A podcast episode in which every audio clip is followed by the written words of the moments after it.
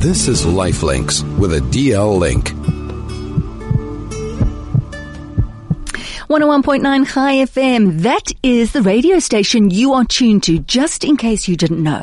My name's Nikki Seberini. Delighted, delighted to be with you. This is the DL Link Show where we connect you through insights, information and illumination. And I'm going to be with you for the next hour, always bringing you great stories, great warriors, um, and just lighting up certain parts of your brain that get you thinking about things, perhaps get you motivated and certainly give you insights into the wonderful world in which we live. I just want to start off by saying that I'm incredibly grateful to be here. The sun is shining. It is a very beautiful day and I'm very privileged to be in your company. Of course, the DL Link Show, what an awesome organization, was founded all the way back in 2010 by Michelle Goodman and Jackie Artsula. And what they do is they provide a nurturing, safe space where patients who are faced with cancer, as well as their families, can turn to for support. And support, you know, the DL Link is often described as a family. And they hold these patients and they hold the patient's family through their journey um, of cancer. Um, and just always amazing stories. So once again, great stories coming your way. I have such an awesome, awesome um, warrior on the show today by the name of Raisa Ibrahim. I'm going to be introducing in just a while. Not only is she, um, a, breast cancer survivor and a leukemia warrior and she is she works she volunteers for CANSA and she meets her targets. She's always raising funds and she came up with the most incredible fundraiser which we're going to be sharing with you. In fact the main uh, participant of that fundraiser will be joining us in the studio and he's an incredible guest because in fact we first came to know um, of him uh, a few years ago when uh, Pippi Kruger was uh, very severely burnt. And he was the doctor that helped with all the skin grafts. Of course, I'm talking about award-winning um, Dr. Ridwan Mia. And um, then we're going to be closing the show also on really an inspirational note. I'm going to be chatting with Rosalind Bass. Um, she's an author of a book. She's a motivational speaker. So, so much coming your way. But let me start off by, as I said, introducing my extraordinary guest. And I say extraordinary because while you and I are sitting here listening, I mean, last week I chatted with Brenda. Um, she was in the process process while, while talking of, of having her chemotherapy. And right now I have Raisa Ibrahim who is in the hospital and she's speaking to us from her hospital bed. And, and that's what the show is. Just these incredible people and nothing gets them down and nothing stays in, gets in their way of living and giving, um, and having an incredible, incredible purpose. So Raisa, welcome. It is fabulous having you on the show. Thank you so much for having me. I know that you're in hospital and I know that, uh, you know, to, to take the time and, and give us this time is, is not very easy, but just reading the information that you sent through to Lee, just overwhelming and, and you're incredibly, incredibly inspirational. Yeah, um, he, uh, the appointment was set up a week back, or was two weeks back, sorry. And I would have been in the studio today to be doing the interview with you guys at the studio. Um, unfortunately, my immunoglobulins were a bit low, and I had to come into hospital um, just to have some treatment to pick that up a bit. Well, yeah. it's it's great to have you on the show, Issa. Thank you so much. So yeah. let's let's because we we every week we have incredible cancer warriors on the show, and you are another one of them. You, I, I have to quote um, something that you sent Lee, and, and this really, really touched me very deeply. You said, every step I take, every breath I take, I enjoy more intensely and I live each moment to its fullest. I appreciate and value seeing my children grow and smile, moments which many take for granted. I live more, I love more, and I give more. I am truly blessed. And this is, of course, after, as I said, breast cancer, leukemia. The question I have for you, Raisa, is have you have you always felt this way? Has it developed over a period of time? And how did you get this incredible, incredible insight? Look, at, at first, when I was diagnosed with the breast cancer, it was quite a shock. That was in 2010, and I was just 28 years old, 27, turning 28. I had a daughter that was two years old. Hmm. And um, the one thing that stood out was cancer can be beaten. And obviously that was something, and uh, that was something that CANSA, the, uh, the organization, always advocated that cancer can be beaten. Mm-hmm. And uh, that was drilled into my head. So when I was told the words that you have cancer, I actually kind of said, okay, it's fine. It can be beaten. That was my, um, I was happy in the, in the first few moments. Right. Let's say. And then as time went on, I, um, began to have chemo and, and then I seen what it's really about. Mm. And seen that it's not that easy of a battle to actually win. You need this the great support system around you. You need great doctors. You need, you know, great friends. You need your family. Um, you actually become a child in the process. Um, and it was quite hurtful, but it was done. Okay, I finished my, during my treatment, I was very depressed to the point that my mom did not know what to do. Mm. So mom called in um, a CANSA. And the reason she called in CANSA is because CANSA is the most well-known um, cancer association in South Africa. We are very big and very well-known. At that point, I was not part of CANSA, but that's who my mom knew she could call. And the thing is, I was very lucky. I had medical aid. I could have a psychologist. I could have a psychiatrist. But the very same day, I had in my bedroom um, a counselor and a registered nurse from CANSA. And, you know, they came along with a scoping kit and they called every day and they visit once once a week. And that was a turning point. Mm. That was where I realized that now I'm going to fight this. I need to fight it. And, and it's not going to get me down. Raisa, what, what, support. sorry for that, but what was it about that that was a turning point? Was it just that you felt that you weren't alone, that you had this incredible Yes. support and, Yes, and, I and you could do it? Yes, I found, and I mean, they they put me in contact with a few people that were survivors, and they say, "Look, a cancer. The minute you are diagnosed with cancer, you are a survivor. Hmm. You're putting one foot in front of the other. You are walking into that chemotherapy room or whatever it is, and you're sitting there and you're taking chemo. You're fighting. You're a survivor. You're surviving. At that point, you're already surviving." So that really inspired me. Right. It didn't mean that at that point that I was a loser or I was a uh, whatever. I was a survivor, Mm-hmm. even though I was not termed a survivor by others. But CANSA gave me that hope to say that you know what, you are a survivor. Every every step you take, you are a survivor. And basically, from there on, I decided that um, because they made such a big change in my life and had such a big influence on my life, I will volunteer for them when I am healthy. So that was my positive, and that was my something that I got to look forward to, and to help people that are obviously not as fortunate as what I was. Just the sense of, of obviously Yes, wanting, then- wanting yeah, to give and back. then the sense of, of being blessed is then you know your time's limited.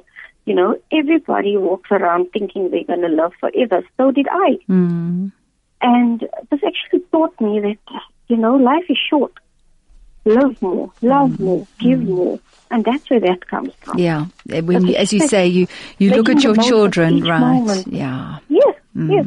I mean, a daughter of two years old at that time. Uh, my son was just seven. He needed mommy. sure. But look, I'm I'm there and I've done it, and yeah, and I think from the two, the breast cancer and the leukemia, I think the leukemia was actually the biggest shock.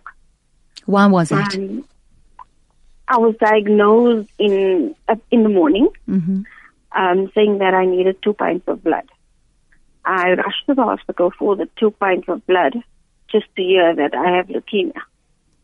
Um, I went into, I, I had the blood. I went into theater, and I started um, chemotherapy on the very same day. I thought I was coming into hospital for blood, but I was actually coming to stay for a period of seven months. Gee whiz. Oh, that, that must have been an Oh. incredible shock. Yes. Raisa, uh, can I ask you, how long after you were in remission um, from the breast cancer were you diagnosed with the leukemia? It was it was exactly um, four years. 2010. Mm. I was diagnosed in September as well. Mm-hmm. So it was 2011, 12, 13, 14. So it was four years. So I was I was feeling easy. I was more worried about the breast cancer, looking if I've got lumps, you know, Yeah. but not expecting or realizing that I'm going to get a, a secondary cancer. Yeah. Or, uh, or so- not sorry, not a secondary cancer. That I'm going to get a new primary. Mm. So this I asked the doctor. I said, "Is the cancer metastasized?" Because that's what you expect. And uh, she said, "No, it isn't metastasized. It's a whole new A whole new cancer." cancer. Sure. Yeah. And No, that but I was comes with it a whole new set of challenges. Yeah. Yes, Yeah. Mm. did, obviously. But the hospital that I was at and where I am right now as well um, were very accommodating to my every need and um, they, they, have such compassion and they know exactly what we as cancer patients need, Mm. you know. And um, and they played a big role in Mm. my healing process. But most of all, from everyone, it was my mom because she's just a woman made of steel. Really. Oh, She was at my bedside for the seven months wow. every day. Wow. CANSA was here on a regular basis. Sister Ross from CANSA and Anita from CANSA that um, I started volunteering with in 2011. They were with me, and it was actually, although I was in isolation and it was quite difficult, I mean, having all the support is, is what we all need. And if whoever's listening out there, support is a phone call. Yeah. That is Absolutely. support. Sup- support is a pat on the shoulder. You know, support is um, let me take your kids to the movies Yeah. because mommy's sick and she cannot. Mm. You know, let me help your your son with you or take him to cricket practice, for example. That's support. Mm. Yeah. That is support, Yeah, it and is. that's what we all need to to remember in each other's lives. Absolutely. Reisa, we're going to, we're going to take a break. Um, Okay. please stay with us. and we'll, we'll be back in just a couple of minutes. Thanks, Reisa. Okay, thank you so much. This is Lifelinks with a DL link. If you are in business and you would like to support the DL link, consider advertising or sponsoring the show. Welcome back to the DL Link Show where we connect you through insights, information and illumination. Uh, 14 minutes past 12 o'clock on 101.9 Chai FM. Just before the break, uh, Reisa talking about the value of support, um, how through her stages of chemotherapy, um, how she was so depressed and it was when these two ladies from CANSA arrived and she had this incredible support and the realization that she wasn't alone, that everything turned for her. And, and that really is what the DL Link is all about. That's what the DL Link does. Um, tirelessly every single day with over 700 families within the community, just showing cancer patients and family that they are not alone, that they are completely supported. It is the telephone call. It is the pat on the back. It is the meal waiting um, for the family if you've had to go in for therapy. It's knowing that your kids have been collected from school, that you can have a spa day. And when you're feeling low, someone can give your feet a good massage. It's just all those wonderful, beautiful things that support you um, whilst you are on your journey. So, Reisa, thank you so much for holding for us. I'm delighted because our next guest is in the studio and he's here because of you. Um, and I'm going to introduce him in just a moment. But you, I, I, I want to just talk about the fact that through everything and, and giving your time to CANSA and working really so hard and, and always being incredibly motivated, you just wanted to help and help and help, raise funds, come up with fundraising ideas all the time and, and, and just wanting to extend yourself. And then you came up with an idea to raise a huge amount of money. Maybe you can just share that with us. Um, okay, so in the beginning of this year, I was approached by Anita. I had been at that point um, volunteering for CANSA for about seven, seven years. And she said, look, Teresa, you've had um, almost three years now since your last diagnosis and you've been at home and you've not been out of the house. Maybe taking this, this job will give you a better opportunity to come out again, to live again, and to just, you know, um, have a life. And um, I thought about it. Anita actually phoned my parents, my mum, and she called my husband. and yeah, and I was taken out of my comfort zone. So um, I started working at CANSA now, actually as a community mobilizer. Um, yeah, I have exceeded targets. In the first month it was the National Tekkie Tax Day. Um, uh, my budget was about 25000 and I brought in close to 75000 Wow. Wow. And um, the whole thing about about raising funds for me is that it's a package. So the package is first of all education. You know, Hmm. we I went out to schools. I did education drives. I spoke to kids about the use of sunblock, reducing their risk, having a uh, healthy lifestyle, not smoking. You know, things like that. Hookah is dangerous. Right. So I went out and I actually did that. And by doing that and interacting with these kids, they were quite quite excited about giving back to this organization and giving back to CANSA because of what CANSA does. And um, doing all of this, we raised that fund. And the next month, and everyone's like, "You're supposed to get twenty five thousand. Why don't you just get twenty five thousand? Why are you getting so much more?" Mm. And I said, look, when I do something, I do it to the best of my ability. And that's just me. It's how I, I am. And basically, then um, my next big project, I was in hospital for two weeks with pneumonia. Um, that was in July. And yeah, July. I was in hospital for two weeks uh, with pneumonia. And while in hospital, I actually contacted Dr. Mia um, with the idea of doing a jail and bail. So he wanted to know, look, what is it about? So I said, look, what we can Did he, that was the first thing he said to you was, I haven't done anything illegal.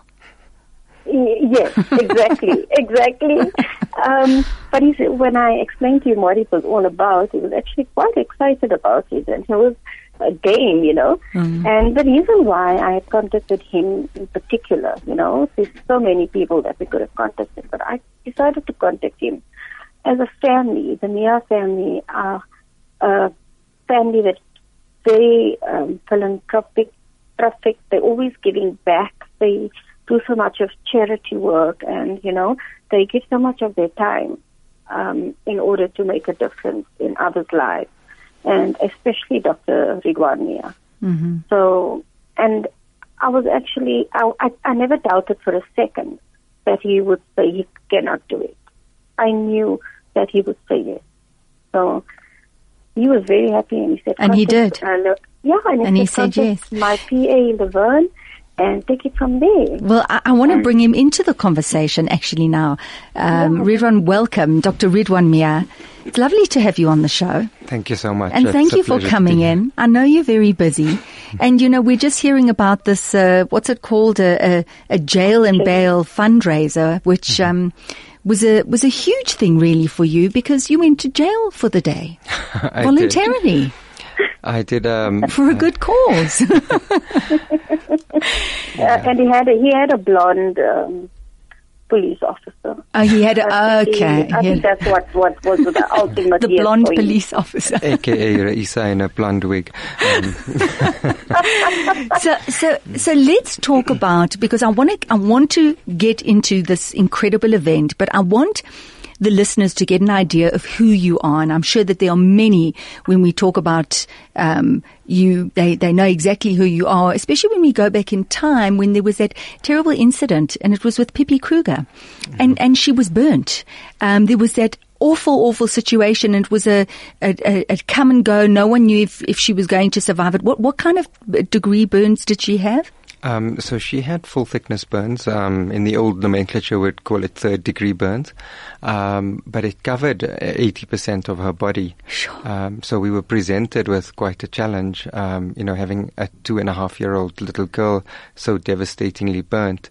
Um, her physiology had started to switch off, and uh, you know it was a huge challenge to get her, you know, stable physiologically, and then to cover her wounds. Um, you know, uh, so much of her body had been burnt. We didn't have very much donor area, so you know we couldn't really harvest uh, skin graf- grafts in in the traditional sense.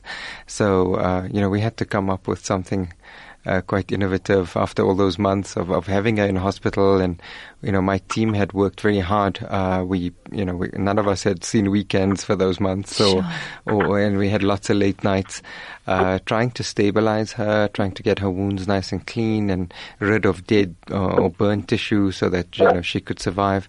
Uh, it was quite a grueling, um, experience. And we, we followed it all. All of us followed it very, very closely. And I just want to ask you, as, as a reconstructive surgeon, because that's what you are. At what point are you called in when you have this kind of these kind of burns? When when do doctors call you in? Usually within the first uh, few hours Really? um, of admission, uh, Okay. you know, they would get a sense, the casualty doctors, the pediatricians in this case, uh, and, and perhaps the general surgeons would get an idea of the extent of burns and then call in a plastic, uh, a plastic and reconstructive surgeon and say, well, look, this is what we have and, and how do you suggest we go forward? At which point the plastic surgeon would probably take over management and, and, and then lead the team on from there. But this was a long process. I mean, you, you probably still dip in and dip out of this. I mean, you, you, you won an award. I mean, the National Order of the Baobab, and that was in April 2013 by the President of South Africa because you made world headlines for this groundbreaking procedure that you did um, on Pippi, and that's where skin was cloned to cover her extensive burn wounds because you said that you couldn't do those skin grafts. How on earth did you do that? So it was the use of uh, what we call tissue engineering. Um, using stem cells Right. um, from the child. So we harvested some stem cells from her. Uh, we then took it across to a lab in Boston, uh, in the United States, on the campus of the MIT, uh, where uh, a company called Genzyme had been set up by the uh, sort of a, a Professor Green um, and a Professor Rheinwald. So they had come up with this concept um, quite a few years before that That you could clone skin? that you could clone, uh, well, any part of the body Any really, part of the body. but uh, cartilage uh, was one of the types of tissue that they had done, uh, had a lot of success with. Right. And here we were able to clone her skin cells, so create sheets of skin cells. And then we had to uh, somehow protect and at the same time fly that skin back to South Africa and get it onto the little one, you know, within a, we had a 24 hour window, so it also presented a bit of a challenge to us. But we managed to get her there and, um, 24 hours Mm-hmm. from when it arrived in South Africa or No, from the time it left the lab in Boston. because you've got to keep it clean, you've got to keep it alive, you've got to do all of those things. So It's that in it a special medium. Uh, It's Sure. got to be temperature controlled and it can't be exposed to anything potentially infectious. So it's, it needs to be sort of kept in that medium, um, which can nourish it for those 24 hours. But beyond that, it's it's incapable of you know continuing to keep it alive and and and, and going. So- And this had never been done with skin before. No, it, it hadn't been done uh, at this distance. In the states, they you know the, everything would have been pretty close by, so they were able to ship it out to local hospitals and that sort of thing. Um, they had done six cases prior to Mm-hmm. this uh, in the states itself, so it was the first time they'd gone outside the continental, you know, okay, United hence the 24 area. hour window that you had. I see, I see. And so to, to do something like that, as you sound, such a young child and not knowing, you, you, you must have been very anxious over that period of time, not knowing what was going to happen. And of course, dealing with parents and dealing with the family and the emotion. So you know what you're doing, but you've got the emotion. Just take us through that. Is it, is, so you're talking about these sheets of skin. Are you talking about putting small amounts and hoping that that skin's then going to grow? How does that work? So, um, you know, ironically, we had a couple of months to prepare for it because the child was uh, terribly unstable in hospital. So we had to get her well physiologically, but also her wounds had to be cleaned and, um, you know, all the burn tissue taken off, but at the same time preventing any infections from settling on the skin. And in that time, it gave us time to prepare uh, on many levels. Technically, uh, you know, we did lots of rehearsals with the hospital staff, pretending we were going to the theater, using a little doll as a as a as a, Sure. as a model for the child. Um, we we got the parents uh, buy-in. We had to uh, really have their support on this. Uh, it was a big psychological, um, you know, logistical uh, issue with them uh, getting their buy-in, but also getting them to understand the intricacies of the procedure, uh, the timing, uh, you know, how it would work, what to expect afterwards, um, and also, um, you know, they raised funds independently for this procedure. Uh, you know, us as doctors, we had, you know, we had waived many other costs, but they um, they they needed to pay for the actual cloning of the skin. And um, you know it was South Africans of all walks of life that had literally come to the party, uh, whether it be a domestic worker that wandered into the hospital and and and, and Just took out something. money from her pocket, to uh, you know schools having cake sales, that sort of thing, um, you know donating towards this cause online on Facebook and that sort of thing, and um, you know they really managed in that way. So we had time to plan, um, you know, on all those various levels. Uh, so and then obviously we had lots of telephone conferencing sessions with the um, the guys in the United States and then the coordinating company which was based in Europe. Uh, so you know we had we had we had all these teleconferencing sessions with them. This is huge. Uh, huge it, it was a big deal Right. uh, at the time. I don't think any of us realized just how groundbreaking it was in terms of treating a South African patient or an African patient for that matter. Um, you know, we just all were acting on what we needed to do for the child at Mm. the time. So it was more a, a move of desperation than anything else Yeah. to, to find a solution uh, for this little one. Let's take a break. The story, as I say, is fascinating because, you know, you, just incredible what you're doing. And then, of course, this for, for cancer. So stay with us. Incidentally, if you have any questions, if you would like to make contact with us during the show, please do SMS us. The number you can SMS us on is 34519. Quick break. We'll be right back. If you are in business and you would like to support the DL Link, consider advertising or sponsoring the show. This is Lifelinks with a DL Link. Thanks for staying tuned. This is the DL Link Show where we connect you through insights, information and illumination. Our cancer warrior today is Raisa Ibrahim. She's uh, chatting to us from her hospital bed and uh, we have the extraordinary Dr. Ridwan Mia who's an award-winning plastic and reconstructive surgeon. Um, he's sharing his story. We're going back in time where he helped uh, Pippi Kruger. Obviously it caught everybody's attention in South Africa and around the world because of this groundbreaking treatment, um, the skin grafts and the cloning the skin. And just, we, we were talking off air and uh, Ridwan, you were saying that she's now seven years old and she's just been to America, um, and, and she's doing well. Yeah, she's progressing so nicely, uh, doing us proud. She's able to sing a few songs and, uh, you know, re- really being a little bit of a spoiled brat sometimes. As she Uh, should be. Yeah, it's a good absolutely. sign. it's, it's so heartwarming. Uh, she came to my rooms a few months ago with her mum, and I opened the door and I called in the next patient, which unfortunately wasn't her; it was another child. And didn't she let out the biggest howl because she was expecting to come in right Oh, away? really? So, but no, it was. It's just very encouraging to Just see her great. progress. hmm Wow, fantastic. And do you think back on it or do you, have you just moved on and now you're looking for new ways of helping and just, We think about it quite often. Often, uh, uh. in fact, many of the therapists, uh, the other doctors, the anesthetists, uh, the pediatricians, they always talk about the experience. Uh, Hmm. It was a real bonding experience for many of the team, uh, many of the specialist nurses, the ICU staff. You know, they all became a lot closer because of that. And whenever we run into each other, uh, you know, people have moved around in jobs and so on. And you bump into them in other hospitals and so on. And you know, it, it's such a nice story to mm. keep remembering. Yeah. We all remember. you have to keep work, you telling know. the story. You Yeah. actually, you have to do it. I mean, for, for us, everyone just remembers the, the sleep deprivation and the, you know, the anxiety. Uh, there were a few occasions when we thought we'd lost her or we were losing her. We didn't think she was going to survive. Um, so, you know, it, it was a very tough time. Uh, so people remember that very fondly because now Mm. we can look back on it- and say, well, you know what, she, she really pulled through. And I mean, of course, you, you're a trustee with the Burns charity, um, Children of Fire. Mm-hmm. You're a member of the Smile Foundation, so you're helping with that reconstructive surgery as well. Mm-hmm. When do you actually have time to do what you do? Work in your rooms. You seem to be giving and doing. It's a huge part of who you are.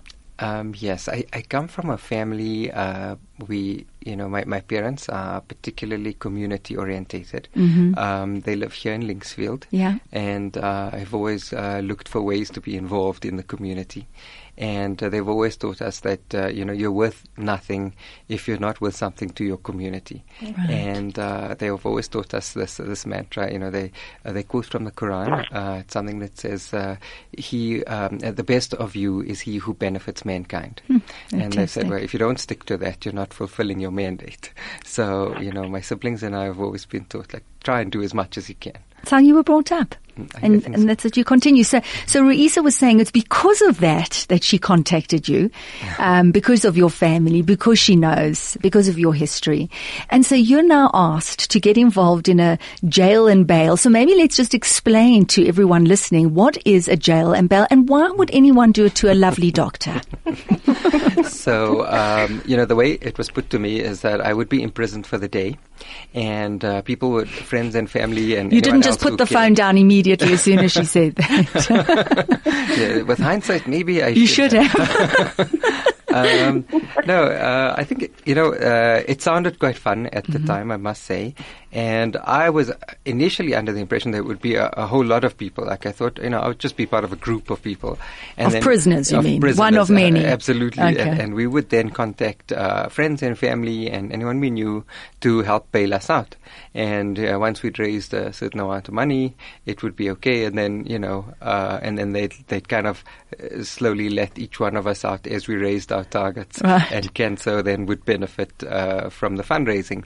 Uh, and then Risa then got hold of um, Laverne, my PA, and they worked very hard to make sure that they, they, they kind of gave me the ins and outs of it and how it would work. So then, uh, to my horror, I realized I was only I was going to be the sole prisoner, um, and that the- Lonely. yeah, and that the uh, the target amount was a hundred thousand rand, and I was uh, completely shocked. And I said, I don't know if people like me that much, and they probably would want to pay you to leave me inside, not the other way around. Um, so I, I kind of, uh, you know, I was a little bit nervous, but uh, you know, we took out a Saturday from our practice, so they literally arrested me in inverted commas at at the at the Were you cuffed? Uh, I was cuffed. I No. was driven over to Pretoria to Menlyn Maine, where they had this prison, little prison cell set up. And uh, there I was for the public to ogle in my orange uniform. And um, I must say, sitting there, you know, in the heat and what have you, and uh, and people then started donating, and um, we we put the pictures online. And uh, the good thing is they allowed me to keep my phone with me, so I could send as many messages. Yeah, messages you out were to you were a lucky prisoner. You were, you were fortunate. I yes, had- yes. Yeah, I- had I believe- privileges. You- I believe got you fed him well.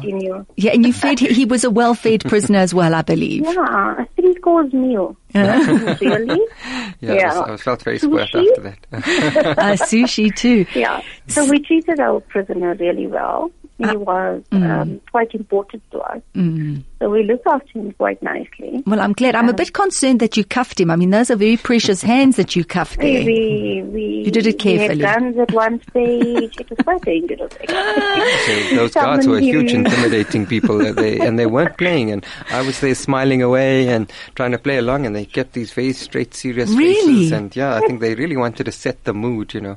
So how long did it take for you to get yourself out of jail? Uh, I think it was just over six hours in the Six end. hours. Uh, oh, yeah. shame. Yeah. And uh, But that's, I mean, six hours and a hundred thousand rand. Wow. Yeah, that is amazing. Some That is amazing. Listen, Yeah. let me let me just share something with you. I'm no fundraiser, but if you put me in an orange uniform and you handcuffed me, I would do everything I possibly could to raise a hundred thousand rand in six so hours. You, you're up for the challenge. Yeah, no, no, no, no, no. Maybe I said that wrong. wow. So six hours, you got a hundred thousand rand mm-hmm. and you did it with a smile on your face. Well, yeah, I Sometimes. didn't really have a choice. There were people doing their shopping and coming to eat at a restaurant and so on. I, I couldn't exactly look like I was And suffering. I think, you know. I think the, the cutest part of the fundraising, and I think um, Dr. Mia will definitely agree with me on this one. We had a group of kids, there was seven of them, Yeah. and they were with their grandparents, and each one donated one rand. Oh. And that was, I think, that was special. That was something really special. Having the the grandfather there and having them donate that one rand each, you know. And um, when Dr. Mia was just arrested, another little girl went up to him, and she was shocked, you know, and she said, "Why are you in jail?" Oh. She's about three years old, and uh, he tells her, "No, I didn't go to school today. That's why I'm in jail." So he was so spontaneous and it was so wonderful. And he had good company. He had quite good company. Just fantastic. I mean, he brought his mom along to make sure that I don't torture him. Yes, I was going to say ma- his mother was making sure he was well looked after and well fed. That's what a good mother yeah, will yeah, do. he had his mom, his sister, and um, Tano Tabese was there for a while as well. And yeah, it, it was quite a fun Fantastic. Oh, well done, and, Raisa. Um, well done. Know that, you know, it's for such a good cause. Absolutely. A, bu- a, a brilliant fundraiser. Fantastic. Ruben, l- let me let me ask you this because we spoke about the Smile Foundation, we spoke about um, the fire, fire, Children of Fire. Um, let's talk about cancer and where a reconstructive surgeon would step in in terms of um, patients who who have cancer. So most plastic surgeons, especially in a busy area like Johannesburg, would be exposed to cancer patients um, pretty much every day, uh, really? uh, in some way or the other. Uh, you know, we treat a lot of skin cancer. Uh, we also treat other cancers in other parts of the body where we do the reconstructive side of things. So we would work in conjunction with uh, orthopedic surgeons, uh, breast cancer surgeons, neurosurgeons, ENTs in removing cancers from different parts of the body, and then we would reconstruct those areas. You know, once the actual cancer had been removed. So a big part of plastic surgery is reconstruction mm-hmm. using soft tissue, uh, mm-hmm. so other parts of your own body, and also being able to use prosthetics. Uh, you know, so uh, silicone devices do have their uses outside of the cosmetic realm right. as well. So, so we would often use, um, you know, other devices to help reconstruct those areas. And sometimes it's very long surgery. Uh, it's very time consuming, very technically difficult uh, surgery. Uh, but plastic surgeons spend a lot of time under the microscope. Uh, for example, stitching very tiny blood vessels, nerves, that sort of thing, sure. to enable these people to have a uh, well fully functional uh, life, and at the same time to be uh, aesthetically or cosmetically pleasing to people around them, because certainly that makes a big part of who we are mm-hmm. and our feeling of individuality right. and uh, and yeah, independence. and I can testify to that yes. because at the end of the day, you do want to look pretty. You're 27 years old, you know. You want to look beautiful. You're young. You're married. You have kids you you have a husband, you know, you have sexuality in your life. Of course. And um, all of these, and this plays such an important role. Mm. And to the extent where medical aids pay for these surgeries, because they know that mentally we need it. Mm. We need that. And mm. it plays a very big role in our life. You so, know, just to be a half normal again, or your new normal. We normally call it the new normal. The new normal. Mm. Yeah, the new normal, which is quite lovely actually. It is lovely. So you, you had the reconstructive surgery, Raisa? I had a reconstructive surgery followed by radiation, and then uh, my the the silicone got encapsulated because of the radiation. Ah. So there was a 50-50 chance that would happen. And then I was finding it difficult to hug my kids because it was quite painful. Mm. And after about 11 months, I just went, uh, it was not Dr. Mia that did the surgery, it was somebody else. And I said, please remove this. I can't, I can't have my kids back arms. And, and um, Dr. Mia has actually offered me um, quite a nice surgery. What um, is that? He says he can do some lipo, which I wouldn't mind and then use that and then build up a breast. So I might just take him up on that. Oh wow, that's that that that that that's a, a double a double whammy. You would say. You, you know, hey, not you bad. Know, you, you, can just lipo a bit more of there as well. how does that work, Ridwan? I mean, how how would you use? How do you construct a breast with that tissue? So um, it's what we call fat transfer. Mm-hmm. Uh, we would liposuction fat out of another part of the body where perhaps you wouldn't uh, need it as much, mm-hmm. and uh, nobody's short of that, I guess. Uh, and then we would process the fat. We would, uh, you know, pass it through a centrifuge and uh, wash it through, mm-hmm. and then we would in, at the same time, or is that at the yes. same time? Wow! And then okay. you would inject that fat into the various cavities where you need it. So uh, we also use it for reconstructive purposes in other parts of the body, uh, but certainly in in in, a, in the case of a breast uh, reconstruction, you could inject that fat into the the cavity in the breast and build up volume and contour. Uh, as you need it. That is amazing. How does it differ from silicone in terms of shape and the feeling? Mm-hmm. Um, well, you know, the feeling is obviously a lot more natural. Uh-huh. Uh, not that silicone is unnatural. Nowadays, the, the new silicone implants, they, they feel pretty natural. Most mm. women actually down the line forget that they actually have implants in there. Um, so the feeling is a bit more natural. And um, you know, I would say it's, it's somewhat less predictable. Whereas whereas with an implant, you kind of know what you're going to get really Okay. early on. Whereas with fat, you you're injecting it, and then you're kind of waiting and seeing what the new volume will give you. Um, so far, good results that we you know we have all of us who, who are practicing this this sort of fat transfer. Um, so I, I think in the end they're going to match each other quite nicely, the two techniques. I think it sounds great. Raisa, it sounds fantastic. I'm, gonna- I'm going to ask a very ignorant question. Um, fat tissue. Mm-hmm. If you put on weight, will your breasts then get larger because they have fatty, fatty Um, tissue? as with anywhere else in the body. Okay. Yes.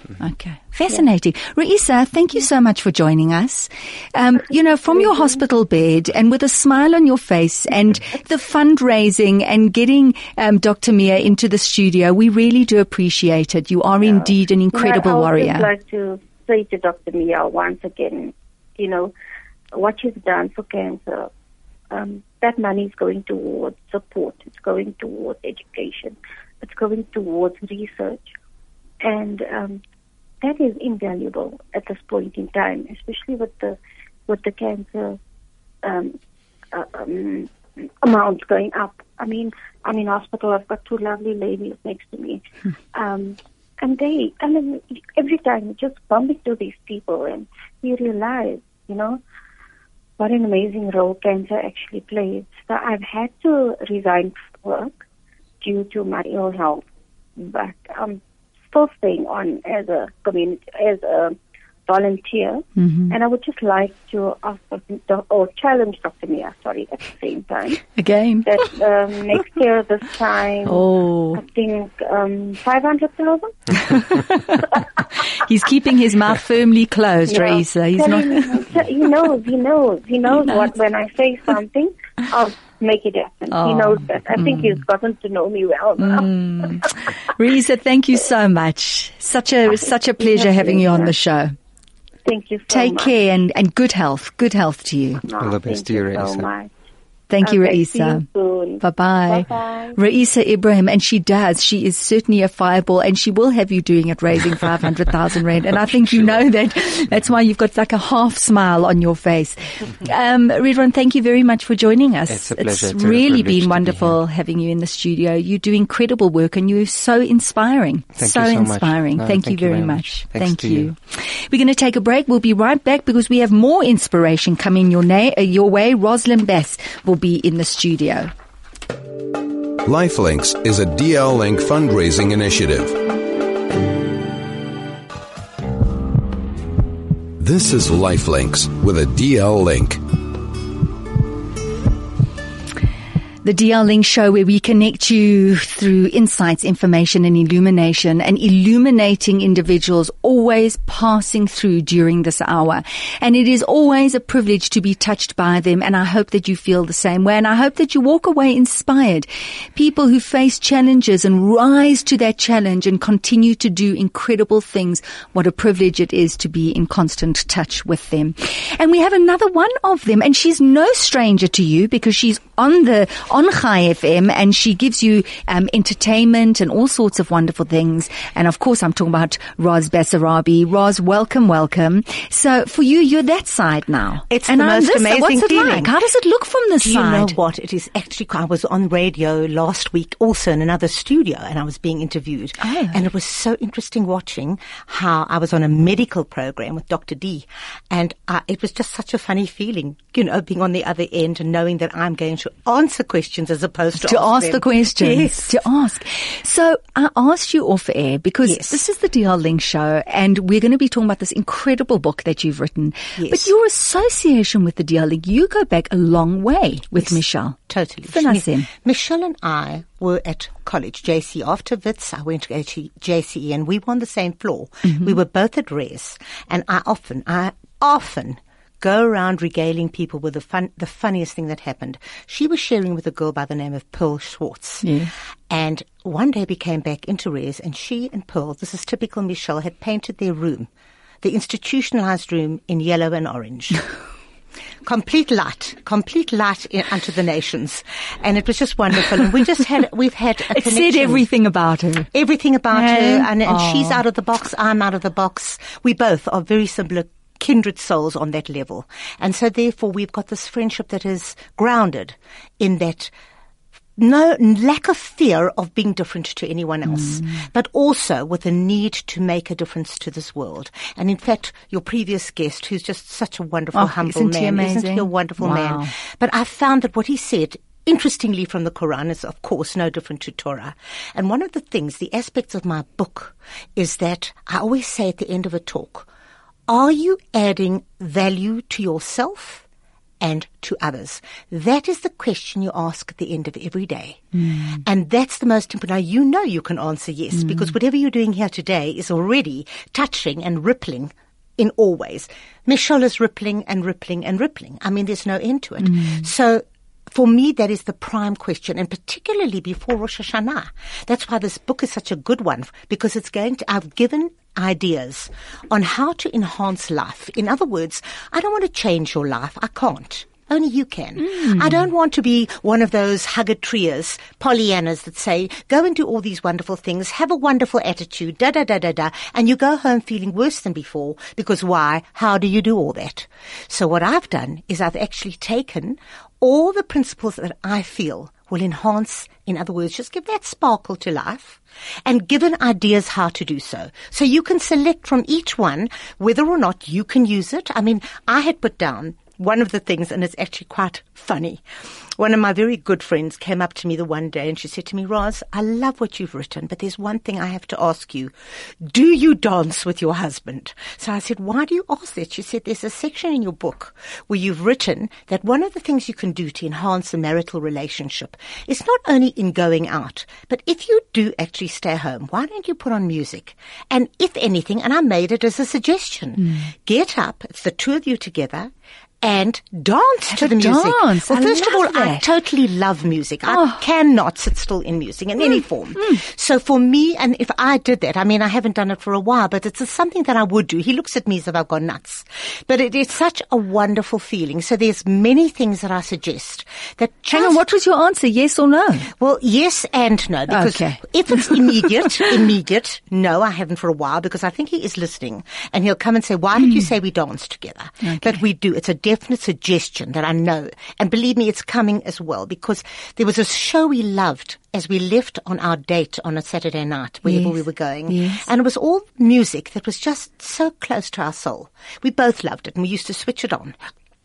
I have to tell you, we weren't in a place to dance, but had we been, I guarantee you, in oh, some of them, I would have started. Oh, oh, I like that. And it's such an important thing. And also, again, for marriage, you know what? If you're going to go out, dress beautifully. Dress beautifully, not every time. I mean, it's casual, but make a date a date even when you've been married as long as we have, which is 42 years. Sure. So, you know, there is no end to what you can do. I've got ideas on every level. And you know, Nikki, I think that the best part of it is that when somebody said to me, in fact, she was the editor, Roz, you are your book. You live it. Mm. You walk it and you mm. talk it. Mm. It's not just an idea. You are that. And it is exactly why I wanted to share it. Mm. Because I feel that I've been given this unbelievable gift by God.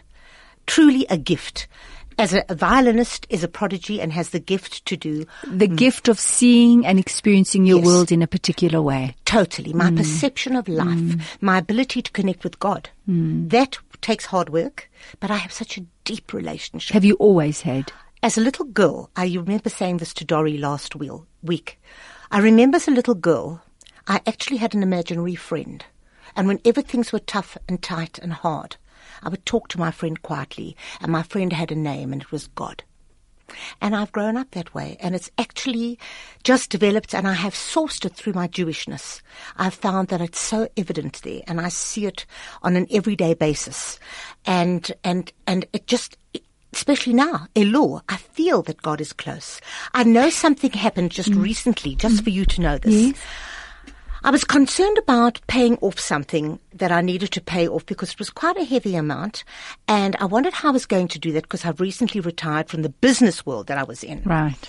And I thought how, and something fell in my lap from a motivational perspective to speak to a corporate body.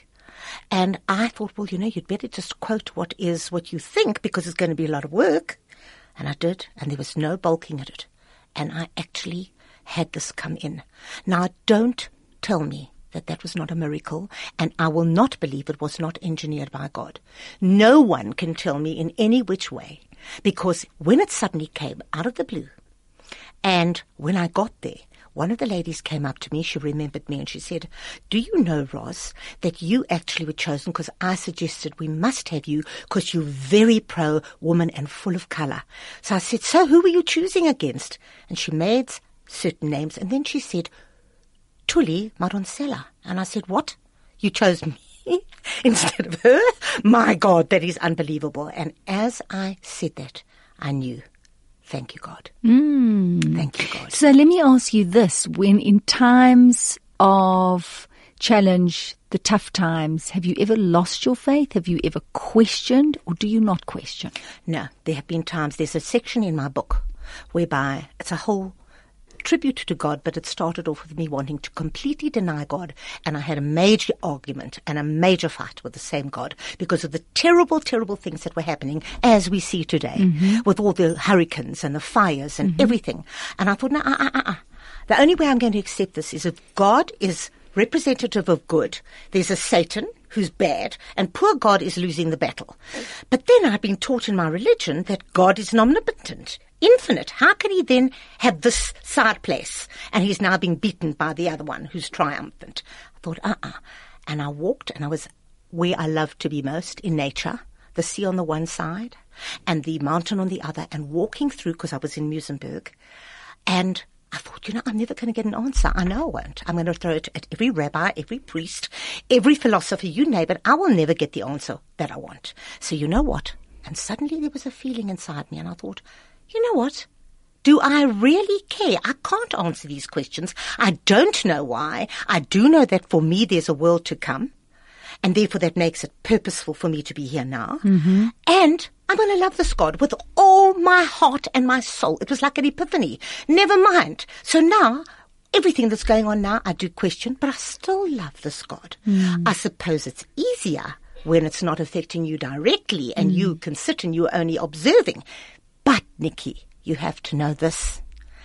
Six months after that decision, that epiphany, my house burnt down in front of me. Mm. On the 17th of July, 2010.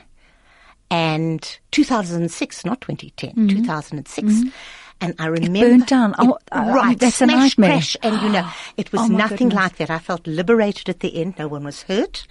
I watched it, and again, going back to the same thing. It's Elul. It's here. God is in the fields. And I'm doing it again. I'm taking his hand. I took his hand in the middle of the street with millions behind me standing and watching. And I remember saying these words, and it's in my book. Please, God, will you leave me those things that resonate with my soul? I didn't even know what they were, but I knew God would. And when I got back, my house had all many greats for him that I'd had, some wonderful holy books, some mementos, all my photographs. We're still there? All there. Wow. And I mean, that's another story how that happened because that again, I believe is a, a miracle. miracle. totally. But all my clothes and all my other possessions, goodbye. And I felt totally liberated. Mm. Gee whiz, Roz. Amazing. So this book, From My Heart to Yours, Enhance Your Life with Grace. You've said that they just little pointers here and there. Absolutely. You're not saying I know everything. You're just no. saying these are the little pointers, and it's it's a it's a thin book and it's a soft covered no, book, I and I'm looking at did that. and I'm just looking at how ple- pleasing it is on my eye to read. That's exactly, Nikki. You have just absolutely got the gist of it. Yes. Why? To take it took me a very long time to write, but there's a reason I wanted it to come out like that. I know that it's laborious and cumbersome to see a book that is thick and particularly a mm, self-help book that's not mm. going to have a mm. mystery who done it. And sitting, you could take it, you like the title, but you'll leave it next to your bed and you probably will hardly traverse through it. This is a book you can access, you can re-access all the time. It's colorful, it looks at you, and it really is like a recipe. Here, now the, go and do this, go and do this, and the ingredients will help you make this. So I often Love say, that. make your choice, and if you don't like it, it's fine. You're not me. Love I'm it. not you. But definitely, and you know, just because it's a DL Link program, I do want to say first of all to Michelle, I wish her a long life on the fact that it was Devorah Leah's yahrzeit yesterday. And I know how beautiful a soul that girl was. And I think of her all the time and her beautiful little children who were left so young hmm. without a mother. It, it, it's, it's devastating to think of what that must have been like. But also the function that she had last week. I don't know if you were there, Nikki, but what a function. It was amazing. I promise you, I felt such an honor, such a sense of privilege to be there. And you know, it's times like that when I've written in my book, Rebel. I revel. I don't, I've said you've got to learn to revel. And I was there and I was standing and watching everybody and all these wonderful people. And I looked at them and they were coming to give of themselves. They were coming to help those that are not as fortunate because they're dealing with, as you say, they're warriors. Mm. They're dealing with challenges.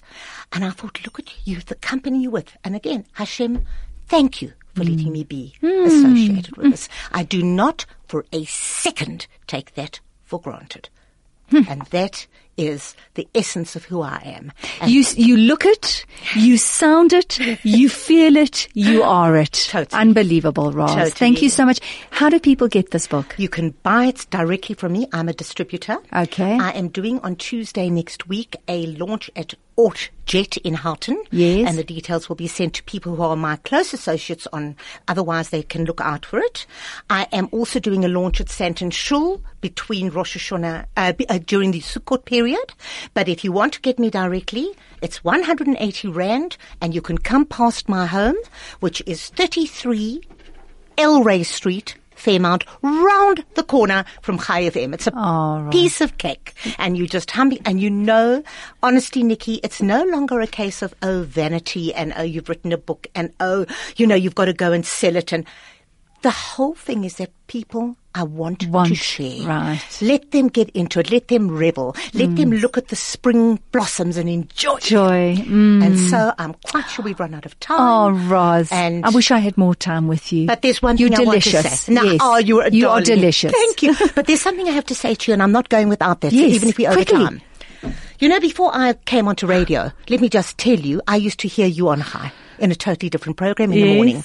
And I loved your voice. And I Oh. loved the ethos that came out of your voice. And I said to myself, one day I'm going to meet this lady. Oh, no, seriously. Really? I'm not joking one Yes. bit. I thought she comes across with such a beauty and such a, a beautiful soul, but it's actually exposed through her voice. Now, I don't have to say that. I don't have to flatter you in, to the ears of the listener, but I'm now with you. And I have to share that with you because it did definitely strike me. And do you believe that this was made by accident? There's no such thing as coincidence, Nikki. It's called Godsidence. Godsidence. Roz, my heart, my soul. It, it overfloweth. Thank you, Roz. So beautiful having you on the show. Oh, Roz Basarabi, from my heart to yours, enhance your life with grace. A beautiful book. Thank you so much for listening. I hope you've enjoyed the show. Until next week, you take care. Goodbye.